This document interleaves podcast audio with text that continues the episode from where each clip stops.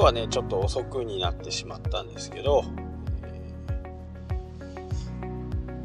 というのはですねワードプレスお客さんのねワードプレスの中でちょっと不具合が発生して、えー、それにねほぼ今日は丸1日使いました。結果はね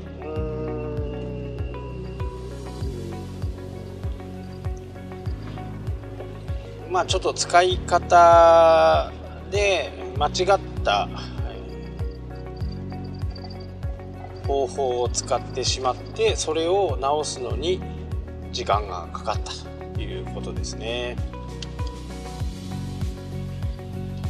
まあなるべくこうわからないところはウェブとか、えー、そういったこうソースっていうのを触る時にはまずね必ずコピーしてコピーをしてどこかメモ帳なりに貼っつけておいてそこで、えー、ちょっと変えてみてどうかっていう、まあ、昔はね、あのー、直接サーバーをいじるっていうことは基本的にしない。今もそうだとは思うんですけど自分のパソコンの中だけでこう反映するようにこうローカル環境でいろいろ変化を加えてみてそこでうまく動けばそれをサーバーに上げるっていう風な形なんですけどまあ最近の方はほとんどもういきなりねダイレクトにワードプレスのソースを触ってしまってダメになっちゃったっていうのが結構多いんですよね。でまあもちろんね、あのー、壊す気でやってはいないとは思うんですけど例えばスペースが1個半角スペースが1個入っただけでそういったソースって表示されなくなっちゃうんですよね。たまたまなんかでちょっと触ってソースが変わっちゃったっていうことで全くサイトが表示されないっていうことも、え、あります。なので、えー、まあ、一番おすすめするのはそのサイトの情報をまずは全部バックアップを取ってそこから変更するっていうのが、まあ、一番おすすめの方法なんですけど、まあ、最近のワードプレスの場合はね、えリビジョンって言って何個前に戻るとかっていうのがあるんで、まあ、そういうのを使えばね、えー、元には戻るかなとは思うんですよね。その、触る時も一つのことをやった上で次のことをやっていかないと複数をいっぺんにやっちゃうともう実際どれがどれだか全く分かんなくなっちゃうんですよ。なのでね、あのー、これは本当に気をつけてほしいなと思いますどんなもの触るんでも新しいもの触る時自分のなんかこうチャレンジしたい時は必ずソースコードをコピーしてそこでね変更をかけるっていう風にしていかないと結構大変なことになります。直す方はねそこをまず原因を見つけることが結構大変なんですよ。まあ、疑うわけじゃないですけど本当にそこだけなのかっていうところ。今回もねあのドットが入ってたんです。ドットが1つ入った出ただけで、まあ、表示が崩れてそこの PHP が読み込めなくってサーバーに入ってサーバーからまずファイルを、え、それらしきものをは分かってたんでその PHP をいただいて、まあ、ダウンロードしてきて自分の中で正しいコードのやつと、え、照らし合わせてどこの部分がどうなのかとかこれね1行ずつやっていかなきゃなんないんで結構時間がかかりましたね。原因を追求するのにほぼほぼ時間をかかったっていう感じですかね。でこれ一般的にのワードプレスの、え、ソースコードであればねソースコードをペチッと持ってきてペチッと貼り付けてどうかっていう風なことができるんですけどまあ一応うちで作ってカスタマイズをかけてやってるんでまあ正直ねその時はもちろんね大体頭に入ってるんですけどもう2年も経つとね全くもう忘れちゃうんですよ。なのでその時のこうどんな風にして作ってたのが思い出しながらね変更点を確認していたっていうことですかね、まあ、バックアップはね僕は定期的にある程度こうクライアントさんのは取ってるんでそれをピッと戻せばいいだけなんですけど、まあ、ピッと戻すって言ってもね結構大変なんですけどね。まあお客様はあんまりそういうことをよく分かんないんでまあ、ハンコ屋さんをやってたりするとねそんなパソコンいっぱい使えるんちゃちゃっと変更してよみたいな感じで、ま、デザイン系のお仕事されてる方よくわかると思うんですけどちゃちゃっとやったらちゃちゃでしょっていうようなねことをよく言われるんですがいやいやいやそうじゃないですよみたいな。それに落とし込むためにねいろいろこう考えてサイズ、えー、見え方。ま、その辺も考えてねやってるんでね。そんなにそんなにこう簡単ではない。ただまあ愚痴になっちゃいますけどデザインに対して日本の社会っていうのは、まあ、非常にねこう一流デザイナーとかだと評価が高いのかもしれないですけど一応うちもね名刺のデザインとかをやったりするんでまあその評価っていうのはねすごく低いですよね。この辺がまあ変わっていけばね、えー、いいなとは思いますけどね。でデザイン力がやっぱり豊富な人ってやっぱりいろんなものを見ている人がね多いですね。いろんなところに行ったりいろんな雑誌を読んだりでそこからこう自分のデザイン力が上がってきたり。まあ真似事から始まるとは思うんですけどあコーラのなんかロゴがいいなコカ・コーラのロゴがいいなと思ったらそれに似たような感じでね自分で作ってみるとか JAL のロゴがいいなとかと思ったら JAL 風にするとかね、そんなことから始めていってだんだんこう人にお見せして評価を得てもらうようなね感じになるのかな、それにはやっぱりこう下積みというか、えー、自分で勉強している。勉強だけだとねやっぱりなかなかこう身につかないんですよね。そこからこう実践で実際にそういうお客様の声を聞きながらねそれをこう反映させていくことで、えー、バージョンアップ自分自身のバージョンアップに、ね、え、なっていくのかなと思います。もう本当にデザインっていう風な形になるともう本当にピンからキリまでなんで名刺をねデザインするので3000円のところもあれば10万円のところもあればいろいろなんでね、まあ、ご自身に合ったところをね選ばれて。正直ねもうあのーざっくばらんに言っちゃいますけどうちに来るお客さんっていうのはパソコンあまり触れない方が多いんですよね。自分ではどうにどうしていいのかよくわからないとか、そんなソフト使えないとかそういう方がやっぱり大半なんですよ。なのでそういう人たちの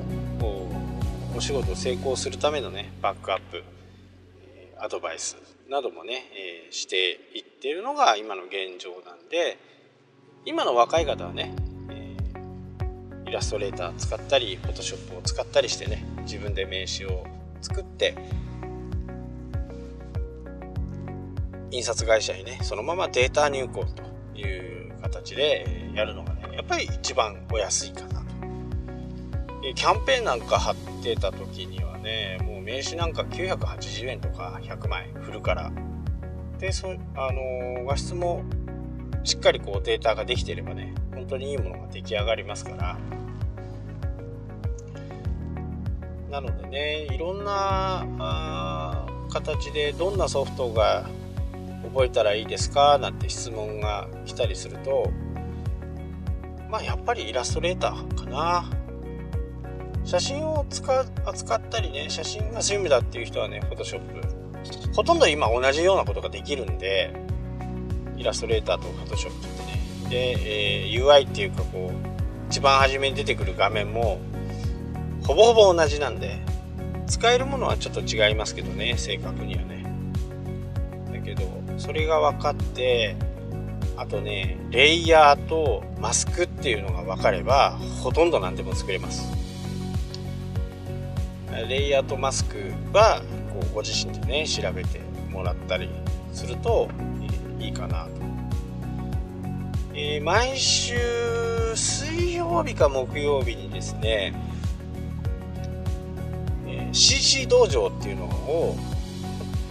YouTube でね公開されてます。それは Adobe のエヴァンジェリストの人たちが説明してこんな名刺を作ったとか、えー、こんなウェブを作ったとかいうのがねあるんであれは僕は毎週大体見てるんですけどイラストレーターとか Photoshop とか、えー、そういうものに興味がある方は CC 道場ね本当におすすめします。そこでいろんなものを、えー、実際に作ることができるんでまあ見ながらね。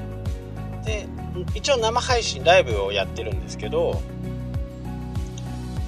それが終わった後にはあの保存になってアーカイブっていうんですけどアーカイブでも見れますからそのアーカイブを見ながら同じような操作をやってみるとか、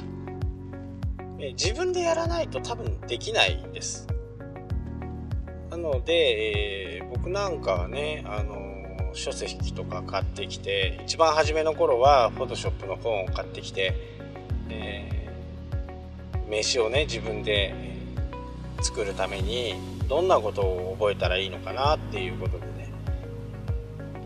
Photoshop で作る名刺とかっていう本があったりするんでそれにはねサンプル画像とかそういったものが全部整ってるやつがいいです。買うのがね。でそれを見ながら一緒にね、え、それと同じことをやってみてああこういうことなんだっていうことがよくわかるんで。もう Adobe の商品だけでもねウェブに出る出すものっていうのはもう大体できちゃったりしますから。あと本を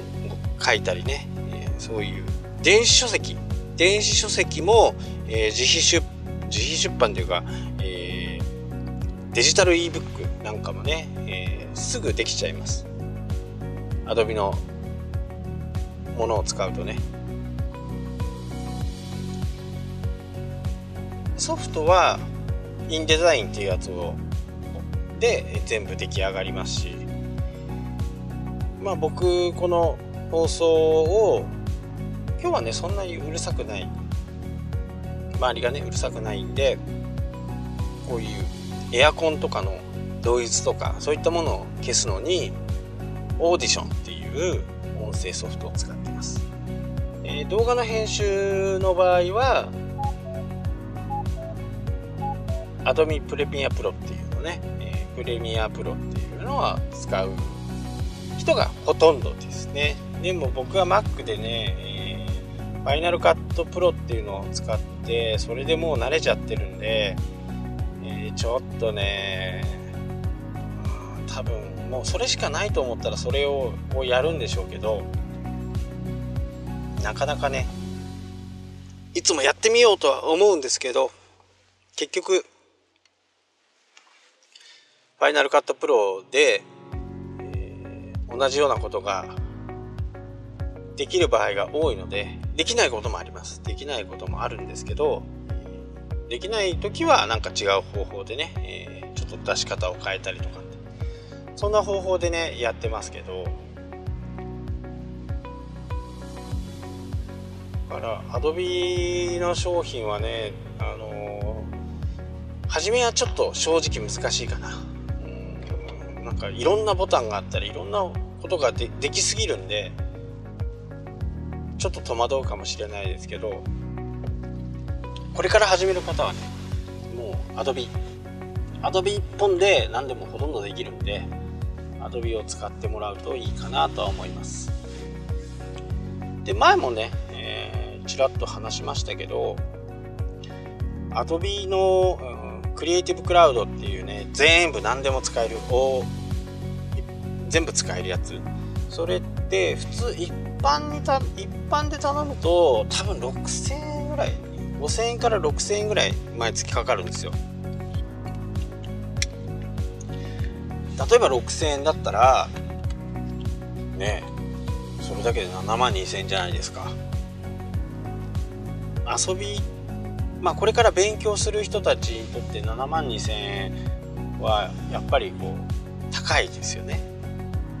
でそんな時にはデジタルハリウッドっていうところがあるんですけどあのデジタルハリウッドの生徒になる。そうすると年間3万円ぐらいになります。僕もずっとそれです。ずっとそれでねあの全てのものが使えるんでで使わないやつはダウンロードしなくてもいいんで今回だけしか使わないなと思ってもダウンロードしてまたアンインストールしてあげれば、えー、いつでもね使える状態で使えるということなんでやっぱり最新のね新しい技術とか、えー、フォトショップなんか特にねもう10年前のものとかもうやれることが全然違いますからね。写真とか切り抜きとかね CC 道場の中ではアドビ先生って言ってますけどもうどの被写体を抜きたいのかとかその写真を全体をクリックして切り抜きってやるだけでねあなたここが切り抜きたいでしょっていうことをね教えてくれるんですよ。アドビ先生もねすごいこう AI を使ったフィードバックを受けてねきっとここだろうっていう感じでこう予測してね切り抜きをしてくれたり。あとは背景でねいらない自分自身ではちょっといらない人が入ってたと。その写真の中にね。でその人を消しちゃおうっていうのもこれ自動でね周りの色とかいうのを当ててくれて自動でやってくれまあ、結構僕も使いますね。あと、フォトショップはね。で、ハンコ屋さんの業務になると、イラストレーターが多いですかね。イラストレーターが8割。あと、写真の加工とか2割ぐらい。まあ、アドビの商品はね、ほんとハンコ屋さん始めて、始めた頃はね、ハンコ屋さん指定のソフトがあったんですよ。でも、まあ、使いづらくって、で途中からこう全部をね Adobe の商品製品にしてイラストレーターで全部作るようになってからはね本当にこう楽な仕事になりましたね。初めはやっぱり大変でしたよ。レイヤーって何？みたいな。マスクって何？みたい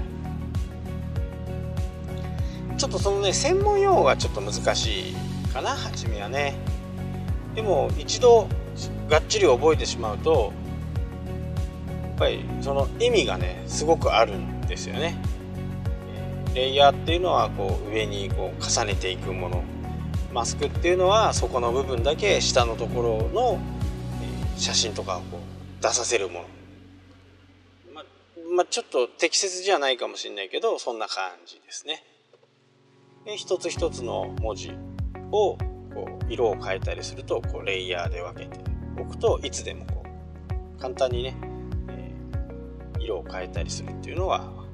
できできたりしますから、まあ、レイヤーとマスクはね、えー、イラストレーターやる上で非常に覚えた方がいいかなと。でレイヤーマスクが分かれば今度は、えー、フォトショップも簡単に使えるようになると思います。でイラストレーターとか、えー、で作ったイラストとかねそういったものも簡単に HTML で今はもう、えー、コードをね吐き出してくるんでそれをピチッと貼るだけでね自分のイラストがホームページに反映されたりするんでその辺もねすごく考えられてますね。CC 道場はね面白いですから本当に。是非ね時間があれば YouTube 見てみてください。大文字で CC 道場は本当の道場道の漢字道の場ですね。それで検索してもらうと、すぐ出てくるので。それはねちょっともうずっと毎週やってるんで。そこを見ておくとねアドビのこう動きとかそういったもの全部分かります。まあ必ずあと見てるのはね僕の場合は Google の、えー、月に1回 Google の人がね、えー、こういう時はどうするんですかとかっていうそんな番組もあったりするんでまあ YouTube はね本当にこうすごく僕にとってはねすごくためになる今まで知らないことがどんどん YouTube で分かってたりするんでね、えー、僕も分かる範囲でね YouTube の中で発信していこうかなと。で、えー、じゃあ何を発信したらいいのかっていうところに多分なるんですよ。で僕がこれをやるべきなのかとかっていうことでね多分悩む方が多いと思うんですけどもちろん、えー、有名なね YouTuber が流してたりするからあそれは、ね、福井のカズさんの動画見たらすぐ分かるよねってだから作る必要がないよねっていうことじゃないんですよね。あなたが発信する部分であなたのレベルに合う人が必ずいるんですよ。なので、えー、同じものがいっぱい検索してあったとしてもあなたが発信するのと他人が発信するのじゃちょっと違うんですよね。言ってしまえばまあ丸まんま、まあ、パクるっていう言い方はねちょっとあれですけど自分なりの、えー、そういう有名 YouTuber がね説明しているようなことをあなたなりにね、えー、噛み砕いてあげることでその今のあなた自身のえー、レベルに合った人たちがどんどん集まってきていやとても参考になるよとかいう風なね形になっていくんで、えー、同じものがあってもねどんどん流した方がいいです。で僕の方もね、えー、今日は YouTube の撮影がなかしなしませんでしたけどなるべくね、えー、どんどん発信していこうと思っています。これは誰かに任せておけばいいなっていうことではなくてあなたが発信する YouTube が見てみたいっていう人がね、えー、多いと思いますしもしかするとあなたの紹介した商品がね売れるっていうアフィリエイトみたいな感じでね売れることもあるでしょうしアフィリエイト自体を悪と思ってる人がそういう風潮がね日本の中には結構あるんですけどでもねあの損は誰もしてないんですよね。損してるのは、まあ、損っていうか企業側がその YouTube を見て下にね概要欄に商品のリンク貼ってますから買ってねあのもしよかったら見てくださいっていうのもアフィリエイター、まあ、YouTube でやってる場合、ブログでやってる場合、アフィリエイターに手数料入ります。で、ここで問題なのが、お客さん買った、僕が紹介した商品を買った人が、仮にね、1000円の商品を買ってもらったと。僕はこれいいよって言って1000円の商品を買ってもらったとしますよね。そうした場合にじゃあお客さんは僕から買おうが誰から買おうが1000円は1000円なんですよ。なんかこうアフィリエイターがさもなんかダメだ的な風潮があるんですよね。でもアフィリエーターから買ったら1050円になったらちょっと悪っぽいですよね。でも1000円の商品を1000円で購入する方は買えるわけですからまあ損はしてないですよねお客さんはね。アフィリエーターから買うと1050円になるっていうんだったらちょっと悪ですよね。でも、えー、1000円は1000円もしかすると場合によってはねアフィリエイターが商品商品を説明したリンクからいったページと普通に売ってるページの金額が違ったりっていうことはあります。どういうことかっていうと普通の商品をその販売したい会社が1000円で売ってるでもアフィリエイターから、えー、紹介されたページは専用のページになって900円の場合があったりします。なのでねあのこの辺はいろいろこうちょっと考えてねフィシャルサイトではどのくらいの金額で売ってるのかとかその辺はやっぱり比較してみるのはいいかなとは思いますけど決してねアフィリエイターアフィリエイターが売ってる商品が高いっていうことは、まあ、僕の経験上ないと思うんですよね。まあ、そんなことしたらね、えー、何事を叩かれるかわからないですから、まあ、そういうことはないんで、まあ、今回のそのデジタルハリウッドの件はねもう全く全然僕は全くノータッチなんでただ半分以下になるんでね年間通するとねで今日もね一件そういう話で、えデジタルハリウッドことなんか知らなくていやすごくいい情報を教えてもらったわって言われて多分忘れるからまた更新が切れた時に話聞かせてっていう風に言ってましたけどね。まあ覚えてればね、えー、いいんですけどね。まあ3万円ぐらい安くなるって全然違いますからね。7万2000が3万円でしょ。半分以下ですからね。はい。というわけで今日はこんな感じで終わろうかなと思います。それではねまた明日聞いてくださいね。したっけ